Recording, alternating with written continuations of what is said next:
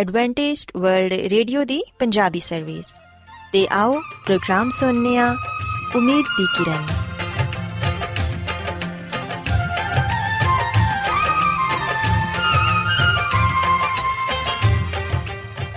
ਸਾਥਿਓ, ਪ੍ਰੋਗਰਾਮ ਉਮੀਦ ਦੀ ਕਿਰਨ ਦੇ ਨਾਲ ਮੈਂ ਤੁਹਾਡੀ ਮੇਜ਼ਬਾਨ ਫਰਾਸਲੀਮ ਤੁਹਾਡੀ ਖidmat 'ਚ ਹਾਜ਼ਰ ਹਾਂ। ਸਾਡੀ ਪੂਰੀ ਟੀਮ ਵੱਲੋਂ ਪ੍ਰੋਗਰਾਮ ਸੁਣਨ ਵਾਲੇ ਸਾਰੇ ਸਾਥੀਆਂ ਨੂੰ ਸਾਡਾ ਪਿਆਰ ਭਰਾ ਸਲਾਮ ਕਬੂਲ ਹੋਏ। ਸਾਥਿਓ, ਉਮੀਦ ਕਰਨੀਆ ਕਿ ਤੁਸੀਂ ਸਾਰੇ ਖੁਦਾ ਤਾਲਾ ਦੇ ਫਜ਼ਲੋ ਕਰਮ ਨਾਲ ਖੈਰੀਅਤ ਨਾਲ ਹੋ। ਤੇ ਸਾਡੀ ਇਹ ਦੁਆ ਹੈ ਕਿ ਤੁਸੀਂ ਜਿੱਥੇ ਕਿਤੇ ਵੀ ਰਹੋ, ਖੁਦਾਵੰਦ ਖੁਦਾ ਤੁਹਾਡੇ ਨਾਲ ਹੋਣ ਤੇ ਤੁਹਾਡੀ ਹਿਫਾਜ਼ਤ ਤੇ ਰਹਿਨਮਾਈ ਕਰਨ। ਸਾਥਿਓ, ਇਸ ਤੋਂ ਪਹਿਲਾਂ ਕਿ ਅੱਜ ਦੇ ਪ੍ਰੋਗਰਾਮ ਨੂੰ ਸ਼ੁਰੂ ਕੀਤਾ ਜਾਏ, ਆਓ ਪਹਿਲਾਂ ਪ੍ਰੋਗਰਾਮ ਦੀ ਤਫਸੀਲ ਸੁਣ ਲਵੋ। ਤਫਸੀਲ ਕੁਝ ਇਸ ਤਰ੍ਹਾਂ ਹੈ ਕਿ ਪ੍ਰੋਗਰਾਮ ਦਾ ਆਗਾਜ਼ ਮਾਮੂਲ ਦੇ ਮੁਤਾਬਿਕ ਇੱਕ ਰੂਹਾਨੀ ਗੀਤ ਨਾਲ ਕੀਤਾ ਜਾਏਗਾ। ਤੇ ਗੀਤ ਦੇ ਬਾਅਦ ਬੱਚਿਆਂ ਦੇ ਲਈ ਬਾਈਬਲ ਮੁਕੱਦਸ ਚੋਂ ਬਾਈਬਲ ਕਹਾਣੀ ਪੇਸ਼ ਕੀਤੀ ਜਾਏਗੀ। ਤੇ ਸਾਥੀਓ, ਪ੍ਰੋਗਰਾਮ ਦੇ ਆਖਿਰ 'ਚ ਖੁਦਾਵੰਦ ਦੇ ਖਾਦਮ ਅਜ਼ਮਤ ਇਮਨੁਅਲ, ਖੁਦਾਵੰਦ ਦੇ ਅਲਾਹੀ ਪਾਕਲਾਮ ਚੋਂ ਪੇਗਾਮ ਪੇਸ਼ ਕਰਨਗੇ। ਆਓ ਸਾਥੀਓ, ਸਭ ਤੋਂ ਪਹਿਲਾਂ ਖੁਦਾਵੰਦ ਦੀ ਤਾਰੀਫ 'ਚ ਇਹ ਖੂਬਸੂਰਤ ਗੀਤ ਸੁਣਨੇ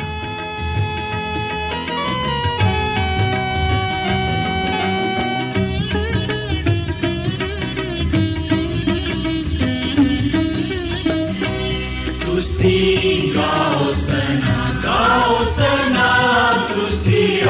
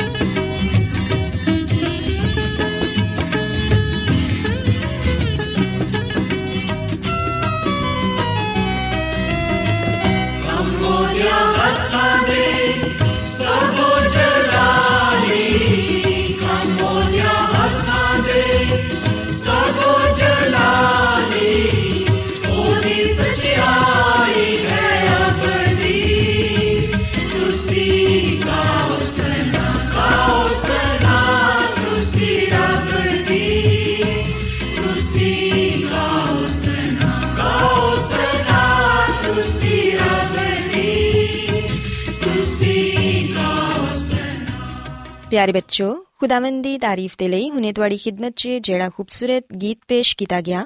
ਯਕੀਨਨ ਇਹ ਗੀਤ ਤੁਹਾਨੂੰ ਪਸੰਦ ਆਇਆ ਹੋਵੇਗਾ ਹੁਣ ਵੇਲਾ ਹੈ ਕਿ ਬਾਈਬਲ ਕਹਾਣੀ ਤੁਹਾਡੀ ਖidmat 'ਚ ਪੇਸ਼ ਕੀਤੀ ਜਾਏ ਸੋ ਬੱਚੋ ਅੱਜ ਮੈਂ ਤੁਹਾਨੂੰ ਬਾਈਬਲ ਮੁਕੱਦਸ 'ਚੋਂ ਇਹ ਦੱਸਾਂਗੀ ਕਿ ਸਾਨੂੰ ਇੱਕ ਦੂਸਰੇ ਦੀ ਖidmat ਕਰਨੀ ਚਾਹੀਦੀ ਏ ਪਿਆਰੇ ਬੱਚੋ ਅਗਰ ਅਸੀਂ ਬਾਈਬਲ ਮੁਕੱਦਸ 'ਚੋਂ ਯੋਹਨਾ ਰਸੂਲ ਦੀ ਅੰਜੀਲ ਇਹਦੇ 13ਵੇਂ ਬਾਪ ਨੂੰ ਪੜ੍ਹੀਏ ਤੇ ਇੱਥੇ ਸਾਨੂੰ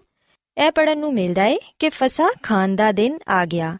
ਯਿਸੂ ਮਸੀਹ ਆਪਣੇ ਸ਼ਾਗਿਰਦਾਂ ਦੇ ਨਾਲ ਯਰੂਸ਼ਲਮ 'ਚ ਉਸ ਬਾਲਾਖਾਨੇ 'ਚ ਪਹੁੰਚੇ, ਜਿੱਥੇ ਖਾਣੇ ਦਾ ਬੰਦੋਬਸਤ ਕੀਤਾ ਗਿਆ ਸੀ।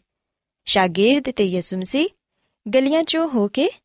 ਉਸ ਬਾਲਾਖਾਨੇ ਤੱਕ ਪਹੁੰਚੇ ਸਨ ਤੇ ਉਹਨਾਂ ਦੇ ਪੈਰਾਂ ਤੇ ਬਹੁਤ ਮਿੱਟੀ ਵੀ ਪੈ ਗਈ ਸੀ ਤੇ ਗਰਮੀ ਵੀ ਬਹੁਤ ਮਹਿਸੂਸ ਹੋ ਰਹੀ ਸੀ।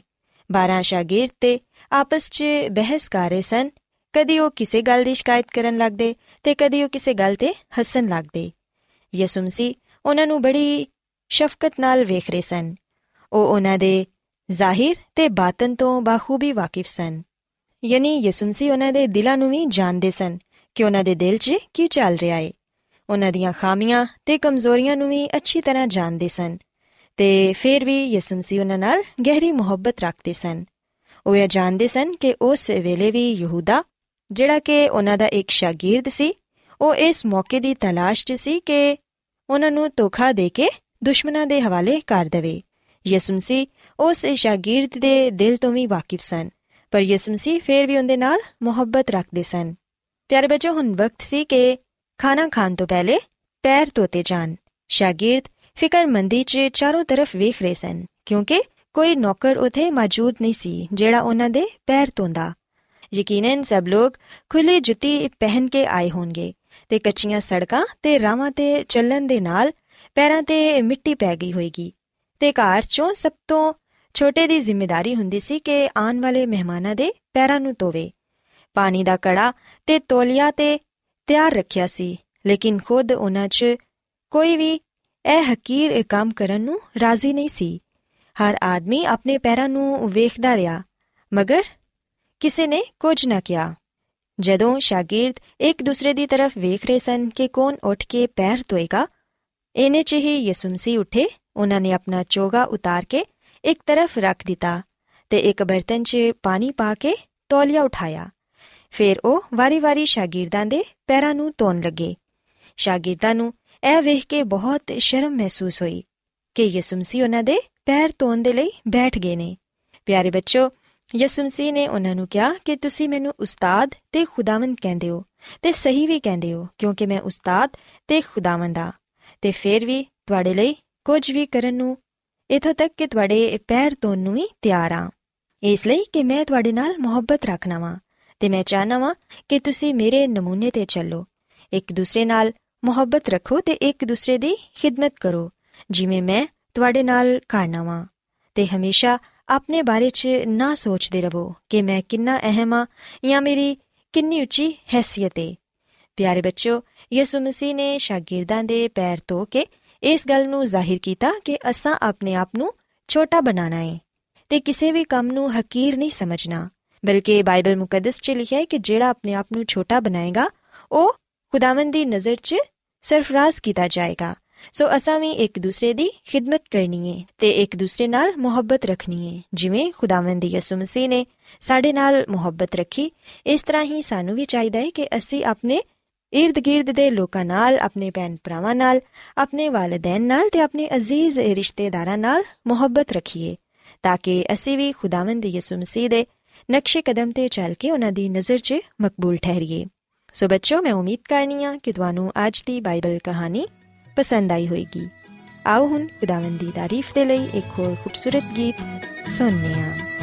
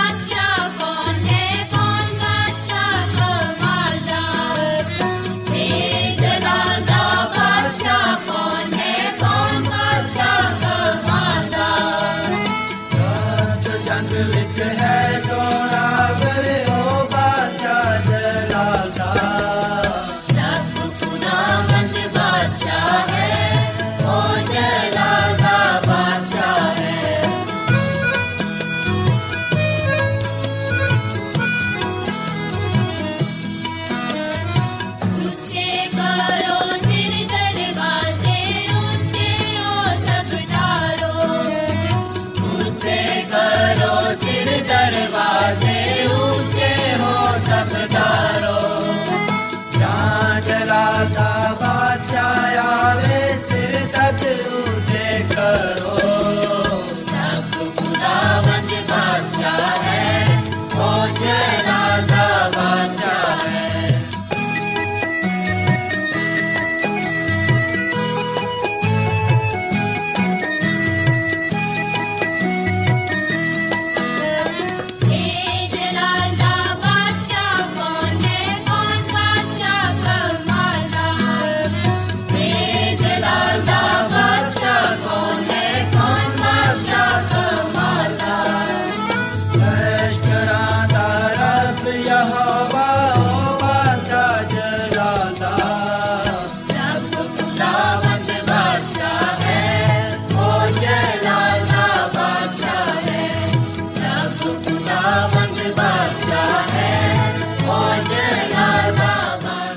ਰੋਜ਼ਾਨਾ ਐਡਵੈਂਟਿਸਟ ਵਰਲਡ ਰੇਡੀਓ 24 ਘੰਟੇ ਦਾ ਪ੍ਰੋਗਰਾਮ ਜਨੂਬੀ ਏਸ਼ੀਆ ਦੇ ਲਈ ਪੰਜਾਬੀ ਉਰਦੂ ਅੰਗਰੇਜ਼ੀ ਸਿੰਧੀ ਤੇ ਦੂਜੀਆਂ ਬਹੁਤ ਸਾਰੀਆਂ ਜ਼ੁਬਾਨਾਂ ਵਿੱਚ ਨਸ਼ਰ ਕਰਦਾ ਹੈ ਸਿਹਤ ਮਤਵਾਜ਼ਨ ਖੁਰਾਕ تعلیم ਖਾਨਦਾਨੀ ਜ਼ਿੰਦਗੀ ਤੇ ਬਾਈਬਲ ਮੁਕੱਦਸ ਨੂੰ ਸਮਝਣ ਦੇ ਲਈ ਐਡਵੈਂਟਿਸਟ ਵਰਲਡ ਰੇਡੀਓ ਜ਼ਰੂਰ ਸੁਨੋ ਸਾਡੀ ਪੰਜਾਬੀ ਸਰਵਿਸ ਦਾ ਪਤਾ ਲਿਖ ਲਵੋ incharge programme Umeed di Kiran post box number 32 Lahore Pakistan Adventist World Radio ਵੱਲੋਂ ਪ੍ਰੋਗਰਾਮ ਉਮੀਦ ਦੀ ਕਿਰਨ ਨਿਸ਼ਰ ਕੀਤਾ ਜਾ ਰਿਹਾ ਹੈ ਹੁਣ ਵੇਲਾ ਹੈ ਕਿ ਅਸੀਂ ਖੁਦਾ ਦੇ ਪਾਕ ਕਲਾਮ ਚੋਂ ਪੈਗਾਮ ਸੁਣੀਏ ਤੇ ਅੱਜ ਤੁਹਾਡੇ ਲਈ ਪੈਗਾਮ ਖੁਦਾ ਦੇ ਖਾਦਮ ਅਜ਼ਮਤ ਇਮਨੁਅਲ ਪੇਸ਼ ਕਰਨਗੇ ਤੇ ਆਓ ਆਪਣੇ ਦਿਲਾਂ ਨੂੰ ਤਿਆਰ ਕਰੀਏ ਤੇ ਖੁਦਾ ਦੇ ਕਲਾਮ ਨੂੰ ਸੁਣੀਏ ਯਿਸੂ ਮਸੀਹ ਦੇ ਨਾਮ ਵਿੱਚ ਸਾਰੇ ਸਾਥੀਆਂ ਨੂੰ ਸਲਾਮ। ਸਾਥੀਓ, ਮੈਂ ਮਸੀਹ ਯਿਸੂ ਵਿੱਚ ਤੁਹਾਡਾ ਖਾਦਮ ਅਜ਼ਮਤ ਇਮਨੁਅਲ ਕਲਾਮੇ ਮੁਕੱਦਸ ਦੇ ਨਾਲ ਤੁਹਾਡੀ ਖਿਦਮਤ ਵਿੱਚ ਹਾਜ਼ਰ ਹਾਂ ਤੇ ਮੈਂ ਉਮੀਦ ਕਰਨਾ ਮੈਂ ਕਿ ਤੁਸੀਂ ਹੁਣ ਖੁਦਾਮ ਦੇ ਕਲਾਮ ਨੂੰ ਸੁਣਨ ਦੇ ਲਈ ਤਿਆਰ ਹੋ। ਸਾਥੀਓ, ਆਓ ਅਸੀਂ ਆਪਣੇ ਈਮਾਨ ਦੀ ਮਜ਼ਬੂਤੀ ਤੇ ਈਮਾਨ ਦੀ ਤਰੱਕੀ ਦੇ ਲਈ ਖੁਦਾਮ ਦੇ ਕਲਾਮ ਨੂੰ ਸੁਣੀਏ। ਅੱਜ ਅਸੀਂ ਖੁਦਾਮ ਦੇ ਕਲਾਮ ਚੋਂ ਇਸ ਗੱਲ ਨੂੰ ਸਿੱਖਾਂਗੇ ਕਿ ਯਿਸੂ ਮਸੀਹ ਸਬਤ ਦਾ ਖਾਲਿਕ ਹੈ ਸਾਥੀਓ, ਅਸੀਂ ਬਾਈਬਲ ਮੁਕੱਦਸ ਦੇ ਨਵੇਂ ਏਧਨਾਮੇ ਵਿੱਚ ਮਰਕਜ਼ ਰਸੂਲ ਦੀ ਅੰਜੀਲ, ਇਹਦੇ ਦੋ ਬਾਬ ਦੀ 27ਵੀਂ ਤੇ 28ਵੀਂ ਆਇਤ ਵਿੱਚ ਇਹ ਗੱਲ ਪੜ੍ਹਨੇ ਆ ਕਿ ਯਿਸੂ ਮਸੀਹ ਨੇ ਫਰਮਾਇਆ ਕਿ ਸਬਤ ਆਦਮੀ ਦੇ ਲਈ ਬਣਿਆ ਹੈ ਨਾ ਕਿ ਆਦਮੀ ਸਬਤ ਦੇ ਲਈ। ਸੋ ਇਬਨ ਆਦਮ ਸਬਤ ਦਾ ਵੀ ਮਾਲਿਕ ਹੈ ਸਾਥੀਓ, ਅਸੀਂ ਬਾਈਬਲ ਮੁਕੱਦਸ ਦੇ ਇਸ ਹਵਾਲੇ ਵਿੱਚ ਯਿਸੂ ਮਸੀਹ ਦੇ ਕਲਾਮ ਨੂੰ ਪਾਣੇ ਆ ਯਿਸੂ ਮਸੀਹ ਫਰਮਾਉਂਦੇ ਨੇ ਕਿ ਸਬਤ ਆਦਮੀ ਦੇ ਲਈ ਬਣਿਆ ਹੈ, ਨਾ ਕਿ ਆਦਮੀ ਸਬਤ ਦੇ ਲਈ। ਸੋ ਇਬਨ ਆਦਮ ਸਬਤ ਦਾ ਮਾਲਿਕ ਹੈ। ਸੋ ਇੱਥੇ ਅਸੀਂ ਵਿਖਨੇ ਕਿ ਯਿਸੂ ਮਸੀਹ ਸਬਤ ਦੇ ਬਾਰੇ ਆਪਣੇ ਲੋਕਾਂ ਨੂੰ ਦੱਸਦਾ ਹੈ ਕਿ ਸਬਤ ਕਿੰਨਾ ਦੇ ਲਈ ਹੈ। ਸੋ ਸਬਤ ਦਾ ਦਿਨ ਬਣੀ ਨੂੰ ਇਨਸਾਨ ਦੇ ਲਈ ਹੈ ਤੇ ਸਬਤ ਦੇ ਦਿਨ ਨੂੰ ਬਣਾਉਣ ਵਾਲਾ, ਯਾਨੀ ਕਿ ਸਬਤ ਦਾ ਖਾਲਿਕ ਤੇ ਮਾਲਿਕ ਯਿਸੂ ਮਸੀਹ ਹੈ ਸਾਥੀਓ, ਜਦੋਂ ਅਸੀਂ ਬਾਈਬਲ ਮੁਕੱਦਸ ਦਾ ਮਤਾਲਾ ਕਰਨੇ ਆ, ਤਾਂ ਸਾਨੂੰ ਪਤਾ ਚੱਲਦਾ ਹੈ ਕਿ ਯਿਸੂ ਮਸੀਹ ਦੀ ਜ਼ਮੀਨੀ ਖਿਦਮਤ ਦੇ ਦੌਰਾਨ ਮਜ਼ਬੀ ਰਹਿਨਮਾਵਾਂ ਨੇ ਸਬਤ ਬਾਰੇ ਬਹੁਤ ਸਾਰੇ ਸਵਾਲਾਤ ਯਿਸੂ ਮਸੀਹ ਕੋਲੋਂ ਪੁੱਛੇ। ਔਰ ਫਿਰ ਕਈ ਲੋਕਾਂ ਨੇ ਤੇ ਯਿਸੂ ਮਸੀਹ ਤੇ ਇਸ ਗੱਲ ਦਾ ਇਲਜ਼ਾਮ ਲਗਾਇਆ ਕਿ ਯਿਸੂ ਮਸੀਹ ਸਬਤ ਦੇ ਨੂੰ ਨਹੀਂ ਮੰਨਦਾ। ਔਰ ਫਿਰ ਆ ਕੇ ਉਹ ਆਪਣੇ ਆਪ ਨੂੰ ਸਬਤ ਦਾ ਮਾਲਿਕ ਕਹਿੰਦਾ ਹੈ। ਸਾਥੀਓ, ਯਿਸੂ ਮਸੀਹ ਜਦੋਂ ਇਸ ਗੱਲ ਨੂੰ ਵੇਖਦੇ ਕਿ ਲੋਕ ਸਬਤ ਦੀ ਬਾਬਤ ਮੇਰੇ ਤੇ ਇਲਜ਼ਾਮ ਲਗਾਉਂਦੇ ਨੇ ਕਿ ਮੈਂ ਸਬਤ ਨੂੰ ਨਹੀਂ ਮੰਨਦਾ, ਉਸ ਵੇਲੇ ਯਿਸੂ ਮਸੀਹ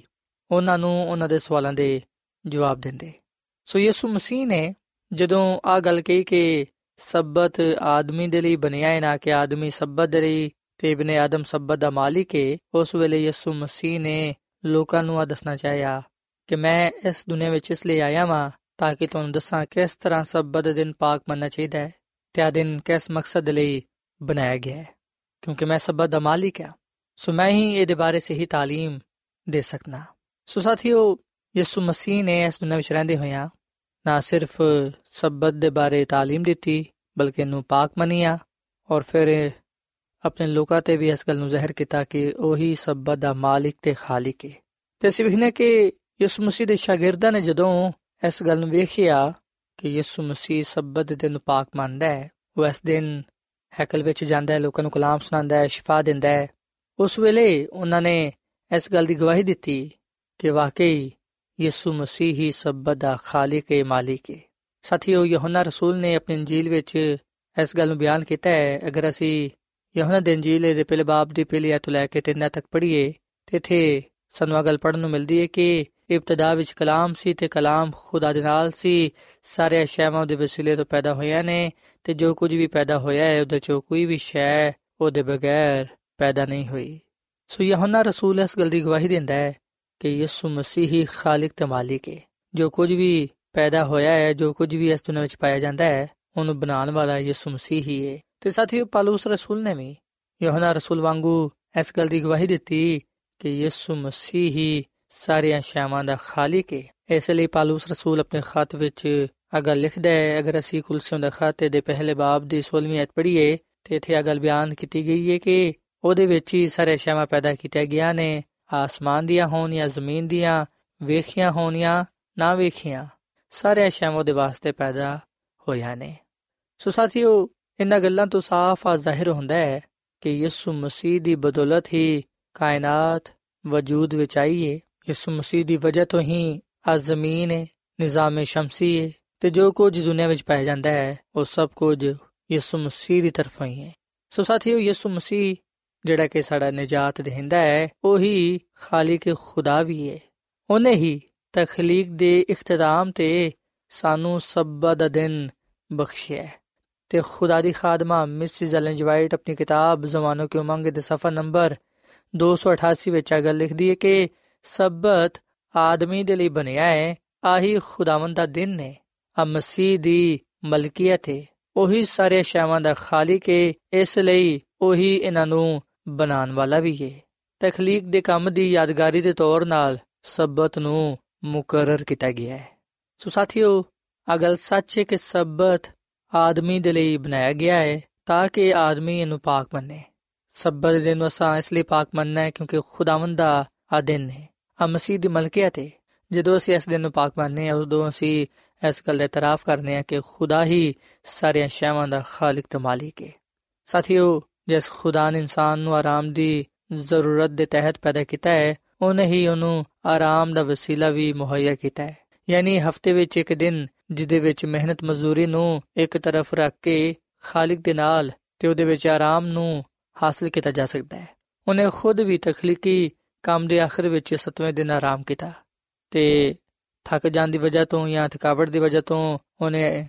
ਉਹਨੇ ਆਰਾਮ ਨਾ ਕੀਤਾ, ਬਲਕਿ ਉਹਨੇ ਸਾਨੂੰ ਅਨਮੂਨਾ ਦਿੱਤਾ ਹੈ। ਸਬਤ ਦਾ ਦਿਨ ਮੁਕੱਦਸ ਦਿਨ ਨੇ, ਪਾਕ ਦਿਨ ਨੇ, ਬਰਕਤ ਵਾਲਾ ਦਿਨ ਨੇ। ਸੋ ਸਬਤ ਦਾ ਦਿਨ ਥਕਾਵਟ ਦੀ ਵਜ੍ਹਾ ਤੋਂ ਨਹੀਂ,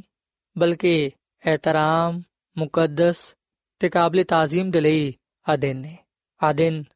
ਇਸ ਗੱਲ ਦਾ ਐਲਾਨ ਕਰਦਾ ਹੈ ਕਿ ਯਿਸੂ ਮਸੀਹ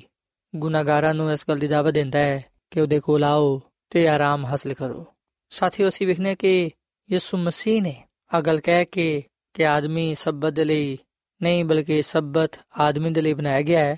ਆ ਗੱਲ ਕਰਕੇ ਯਿਸੂ ਮਸੀਹ ਨੇ ਇਸ ਗੱਲ ਦੀ ਤਸਦੀਕ ਕੀਤੀ ਹੈ ਕਿ ਸਬਤ ਨੂੰ ਸਾਰੇ ਇਨਸਾਨਾਂ ਦੀ ਬਰਕਤ ਦੇ ਲਈ ਬਣਾਇਆ ਤੇ ਮੁਕਰਰ ਕੀਤਾ ਗਿਆ ਹੈ। ਇਸ ਦਿਨ ਇਨਸਾਨ ਖੁਦਾ ਦੀ ਖਿਦਮਤ ਕਰਕੇ, ਖੁਦਾ ਦੀ ਇਬਾਦਤ ਕਰਕੇ ਖੁਦਾ ਦੇ ਹਜ਼ੂਰ ਪਸੰਦੀਦਾ ਠਹਿਰ ਸਕਦਾ ਹੈ ਔਰ ਫਿਰ ਸਾਥੀਓ ਯਿਸੂ ਮਸੀਹ ਨੇ ਗੱਲ ਕਹਿ ਕੇ ਕਿ ਇਬਨ ਆਦਮ ਸਬਤ ਦਾ ਮਾਲਿਕ ਹੈ ਉਹਨੇ ਖੁਦ ਨੂੰ ਇਹਦਾ ਖਾਲਿਕ ਤੇ ਹੁਕਮ ਦੇਣ ਵਾਲਾ ਜ਼ਾਹਿਰ ਕੀਤਾ ਹੈ ਸੋ ਯਿਸੂ ਮਸੀਹ ਨੇ ਸਬਤ ਦਾ ਦਿਨ ਸਾਨੂੰ ਦਿੱਤਾ ਹੈ ਤਾਂ ਕਿ ਅਸੀਂ ਨਪਾਕ ਮੰਨੀਏ ਤੇ ਉਹਨੂੰ ਆਪਣਾ ਖਾਲਿਕ ਤੇ ਮਾਲਿਕ تسلیم ਕਰੀਏ ਸਾਥੀਓ ਖੁਦਾ ਦੀ ਖਾਦਮਾ ਮਿਸਿਸ ਐਲਨ ਜੀ ਵਾਈਟ ਆਪਣੀ ਕਿਤਾਬ ਜ਼ਮਾਨੋ ਕੀ ਉਮੰਗ ਦੇ ਸਫਾ ਨੰਬਰ 207 ਵਿੱਚ ਅਗਾ ਲਿਖਦੀ ਹੈ ਕਿ ਆਸਮਾਨੀ ਕੰਮ ਕਦੀ ਖਤਮ ਨਹੀਂ ਹੁੰਦਾ ਤੇ ਕਿਸੇ ਸ਼ਖਸ ਨੂੰ ਅੱਛੇ ਕੰਮ ਕਰਨ ਤੋਂ ਕਦੀ ਆਰਾਮ ਨਹੀਂ ਕਰਨਾ ਚਾਹੀਦਾ। ਸਬਤ ਉਹ ਦਿਨ ਨਹੀਂ ਜਿਹਦੇ ਵਿੱਚ ਅਸੀਂ ਸਿਰਫ ਫਜ਼ੂਲ ਕੰਮਾਂ ਤੋਂ ਆਰਾਮ ਕਰੀਏ। ਕਾਨੂੰਨ ਸਾਨੂੰ ਦੁਨਿਆਵੀ ਕੰਮ ਕਰਨ ਤੋਂ ਨਹੀਂ ਰੋਕਦਾ। ਮੁਸ਼ਕਲ ਵਾਲੇ ਕੰਮ ਬੰਦ ਕਰ ਦੇਣੇ ਚਾਹੀਦੇ ਨੇ। ਦੁਨਿਆਵੀ ਖੁਸ਼ੀ ਤੇ ਨਫੇ ਦੇ ਲਈ ਇਸ ਦਿਨ ਨੂੰ ਕਿਸੇ ਵੀ ਤਰ੍ਹਾਂ ਇਸਤੇਮਾਲ ਨਹੀਂ ਕਰਨਾ ਚਾਹੀਦਾ। ਜਿਸ ਤਰ੍ਹਾਂ ਖੁਦਾ ਨੇ ਆਪਣੇ ਕੰਮ ਤੋਂ ਆਰਾਮ ਕੀਤਾ ਤੇ ਇਹਨੂੰ ਬਰਕਤ ਦਿੱਤੀ ਉਸੇ ਤਰ੍ਹਾਂ ਇਨਸਾਨ ਨੂੰ ਆਪਣੇ ਰੋਜ਼ਮਰਾ ਕੰਮ ਤੋਂ ਬਾਜ਼ ਰਹਿਣਾ ਚਾਹੀਦਾ ਹੈ ਤੇ ਇਸ ਵੇਲੇ ਨੂੰ ਖੁਦਾ ਦੀ ਇਬਾਦਤ ਤੇ ਆਰਾਮ ਦੇ ਲਈ ਵਕਫ ਕਰ ਦੇਣਾ ਚਾਹੀਦਾ ਹੈ। ਯਿਸੂ ਮਸੀਹ ਦਾ ਬਿਮਾਰਾਂ ਨੂੰ ਸ਼ਿਫਾ ਦੇਣਾ ਕਾਨੂੰਨ ਦੇ ਮੁਤਾਬਿਕ ਸੀ ਅਸਬਤ ਨੂੰ ਜਲਾਲ ਦੇਣਾ ਸੀ। ਤੇ ਸਾਥੀਓ, ਖੁਦਾ ਦੀ ਖਾਦਮਾ ਮਿਸਿਸ ਐਲਨ ਜੀ ਵਾਈਟ ਆਪਣੀ ਕਿਤਾਬ ਕਦੀਮ ਅਬਾਈ ਬਜ਼ੁਰਗ ਵਾਂਬੀਆ ਦੇ ਸਫਾ ਨੰਬਰ 345 ਵਿੱਚ ਅਗਾ ਲਿਖਦੀ ਏ ਕਿ ਸਬਤ ਨੂੰ ਨਵੇਂ ਕਾਨੂੰਨ ਦੀ ਹیثیت ਦੇ ਨਾਲ ਪੇਸ਼ ਕੀਤਾ ਨਹੀਂ ਗਿਆ, ਬਲਕਿ ਇਹਨੂੰ ਇਸ ਤਰ੍ਹਾਂ ਪੇਸ਼ ਕੀਤਾ ਗਿਆ ਹੈ, ਜਿਹਦੀ ਬੁਨਿਆਦ ਖਲਕਤ ਦੇ ਸ਼ੁਰੂ ਵਿੱਚ ਪਾਈ ਗਈ ਸੀ। ਖਾਲਕ ਨੇ ਸਬਤ ਨੂੰ ਯਾਦਗਾਰ ਦੇ ਤੌਰ ਨਾਲ ਕਾਇਮ ਕੀਤਾ ਹੈ। ਸਬਤ ਖੁਦਾ ਨੂੰ ਆਸਮਾਨ ਤੇ ਜ਼ਮੀਨ ਦਾ ਖਾਲਕ ਜ਼ਾਹਿਰ ਕਰਦਾ ਹੈ। ਇਸ ਲਈ ਆ ਹਕੀਕੀ ਖੁਦਾ ਤੇ ਝੂਠੇ ਮਾਬੂਦਾਂ ਵਿੱਚ ਇਮਤਿਆਜ਼ ਜ਼ਾਹਿਰ ਕਰਦਾ ਹੈ। ਉਹ ਸਾਰੇ ਜਿਹੜੇ 7ਵੇਂ ਦਿਨ ਨੂੰ ਮੰਨਦੇ ਨੇ ਇਸ ਅਮਲ ਤੋਂ ਆ ਜ਼ਾਹਿਰ ਕਰਦੇ ਨੇ ਕਿ ਉਹ ਖੁਦਾ ਦੇ ਪਰਸਤਾਰ ਨੇ। ਸੋ ਸਾਥੀਓ ਅਗਲ ਸੱਚ ਹੈ ਕਿ ਸਬਤ ਖੁਦਾ ਨਾਲ ਇਨਸਾਨ ਦੀ ਵਫਾਦਾਰੀ ਦਾ ਇੱਕ ਨਿਸ਼ਾਨ ਹੈ, ਇੱਕ ਸਬੂਤ ਹੈ ਤੇ ਖੁਦਾਵੰਦ ਚਾਹੁੰਦਾ ਹੈ ਕਿ ਇਨਸਾਨ ਸਬਤ ਦਿਨ ਨੂੰ ਪਾਕ ਮੰਨੇ। ਸਾਥੀਓ, ਅੱਜ ਮੈਂ ਤੁਹਾਡੇ ਕੋਲੋਂ ਆ ਸਵਾਲ ਪੁੱਛਣਾ ਚਾਹਾਂਗਾ ਕਿ ਕੀ ਤੁਸੀਂ ਸਬਤ ਦੇ ਦਿਨ ਨੂੰ ਪਾਕ ਮੰਨਦੇ ਹੋ? ਕਿ ਕਦੀ ਤੁਸੀਂ ਇਸ ਗੱਲ ਨੂੰ ਜਾਣਨ ਦੀ ਕੋਸ਼ਿਸ਼ ਕੀਤੀ ਹੈ ਕਿ ਸਬਤ ਦਾ ਦਿਨ ਕਿਹੜਾ ਹੈ? ਅਗਰ ਤੁਸੀਂ ਇਸ ਗੱਲ ਤੇ ਇਮਾਨ ਲਿਆਂਦੇ ਹੋ ਕਿ ਸਬਤ ਦਾ ਦਿਨ ਮੌਜੂਦ ਹੈ ਸਬਤ ਦਾ ਦਿਨ ਹਫਤੇ ਦਾ ਦਿਨ ਹੈ ਸਬਤ ਦੇ ਦਿਨ ਨੂੰ ਪਾਕ ਮੰਨਣਾ ਚਾਹੀਦਾ ਹੈ ਤੇ ਫਿਰ ਕੀ ਤੁਸੀਂ ਆਪਣੀਆਂ ਜ਼ਿੰਦਗੀਆਂ ਤੋਂ ਇਸ ਗੱਲ ਨੂੰ ਜ਼ਾਹਿਰ ਕੀਤਾ ਹੈ ਕਿ ਤੁਸੀਂ ਇਸ ਗੱਲ ਦੀ ਗਵਾਹੀ ਦਿੱਤੀ ਹੈ ਆਪਣੀ ਜ਼ਿੰਦਗੀਆਂ ਤੋਂ ਕਿ ਤੁਸੀਂ ਸਬਤ ਦੇ ਦਿਨ ਨੂੰ ਪਾਕ ਮੰਨਦੇ ਹੋ ਤੇ ਖੁਦਾਵੰਦ ਨੂੰ ਆਪਣਾ ਖਾਲਕ ਤੇ ਮਾਲਿਕ تسلیم ਕਰਦੇ ਹੋ ਸਾਥੀਓ ਅਸਾਂ ਇਸ ਗੱਲ ਨੂੰ ਨਹੀਂ ਵਿਖਣਾ ਕਿ ਆਇਆ ਕਿੰਨੇ ਲੋਕ ਸਬਤ ਦੇ ਦਿਨ ਨੂੰ ਪਾਕ ਮੰਨਦੇ ਨੇ ਜਾਂ ਕਿ ਦੂਜੇ ਲੋਕ ਸਬਤ ਦੇ ਦਿਨ ਨੂੰ ਪਾਕ ਮੰਨਦੇ ਨਹੀਂ ਜਾਂ ਕਿ ਨਹੀਂ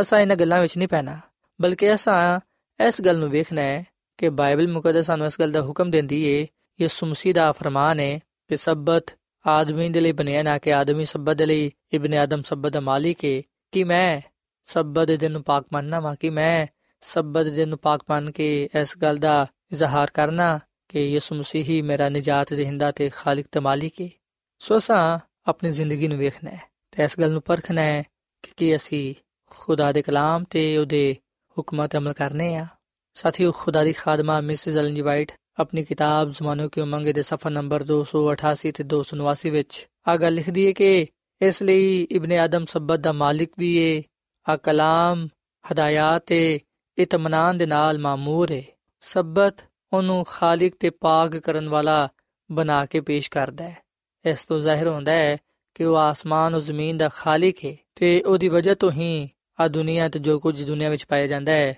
ਉਹ ਮੌਜੂਦ ਹੈ। ਇਸ ਦੀ ਕਿਤਾਬ ਦੇ ਵੀ ਬਾਬ ਦੀ 12ਵੀਂ ਅਧ ਵਿੱਚ ਉਹਨੇ ਫਰਮਾਇਆ ਕਿ ਮੈਂ ਆਪਣੇ ਸਬਤ ਵਾਲੇ ਦਿਨ ਵੀ ਉਹਨਾਂ ਨੂੰ ਦਿੱਤੇ ਨੇ ਤਾਂ ਕਿ ਉਹ ਮੇਰੇ ਤੇ ਉਹਨਾਂ ਦੇ ਦਰਮਿਆਨ ਨਿਸ਼ਾਨ ਹੋਣ ਤਾਂ ਕਿ ਉਹ ਜਾਣਨ ਕਿ ਮੈਂ ਖੁਦਾਵੰਦ ਉਹਨਾਂ ਦਾ ਮੁਕੱਦਸ ਕਰਨ ਵਾਲਾ ਹਾਂ ਸੋ ਇਸ ਲਿਹਾਜ਼ ਨਾਲ ਸਬਤ ਮਸੀਹ ਦੀ ਉਸ ਕੁਦਰਤ ਦਾ ਨਿਸ਼ਾਨ ਹੈ, ਜਿਸ ਤੋਂ ਉਹ ਸਾਨੂੰ ਪਾਕ ਕਰਦਾ ਹੈ। ਆ ਉਹਨਾਂ ਸਾਰਿਆਂ ਨੂੰ ਬਖਸ਼ਿਆ ਗਿਆ ਹੈ, ਜਿਨ੍ਹਾਂ ਨੂੰ ਮਸੀਹ ਯਸੂ ਨੇ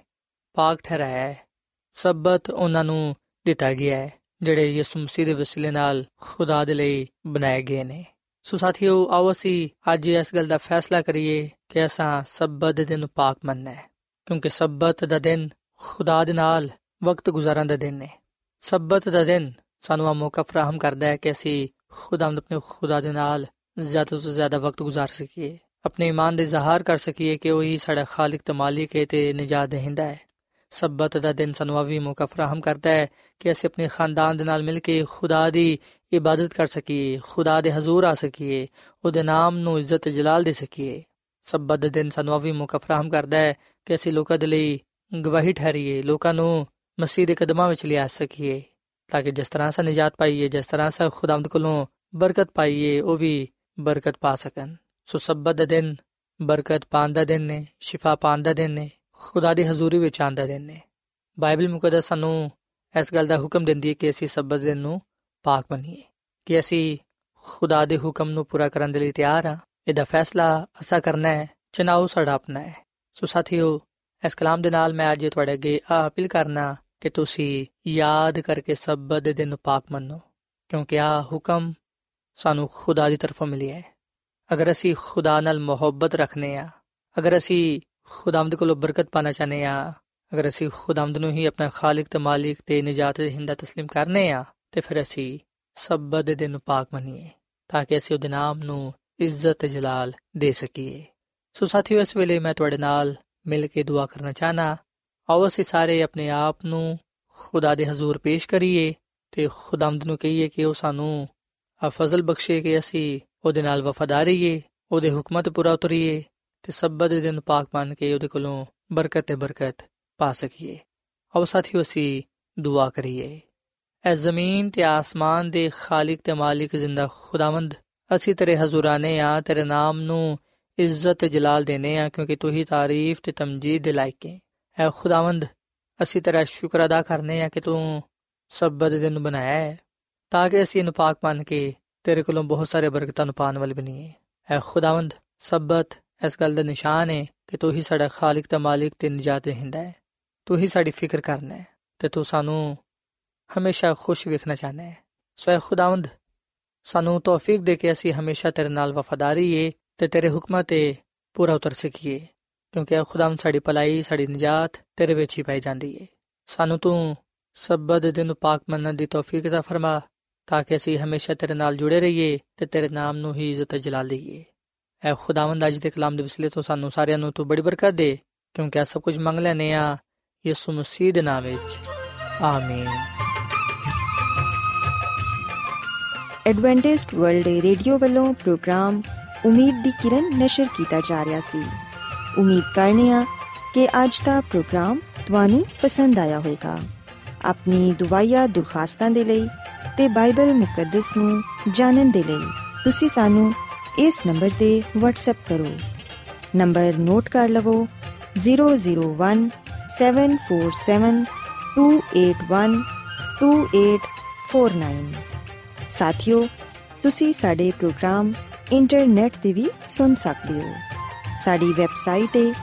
www.awr.org ਕੱਲ ਇਸੇ ਵੇਲੇ ਤੇ ਇਸੇ ਫ੍ਰੀਕਵੈਂਸੀ ਤੇ ਫਿਰ ਤੁਹਾਡੇ ਨਾਲ ਮੁਲਾਕਾਤ ਹੋਏਗੀ। ਹੁਣ ਆਪਣੀ ਮੇਜ਼ਬਾਨ ਫਰਾਜ਼ ਸਲੀਮ ਨੂੰ ਇਜਾਜ਼ਤ ਦਿਓ। ਖੁਦਾ ਹਾਫਿਜ਼।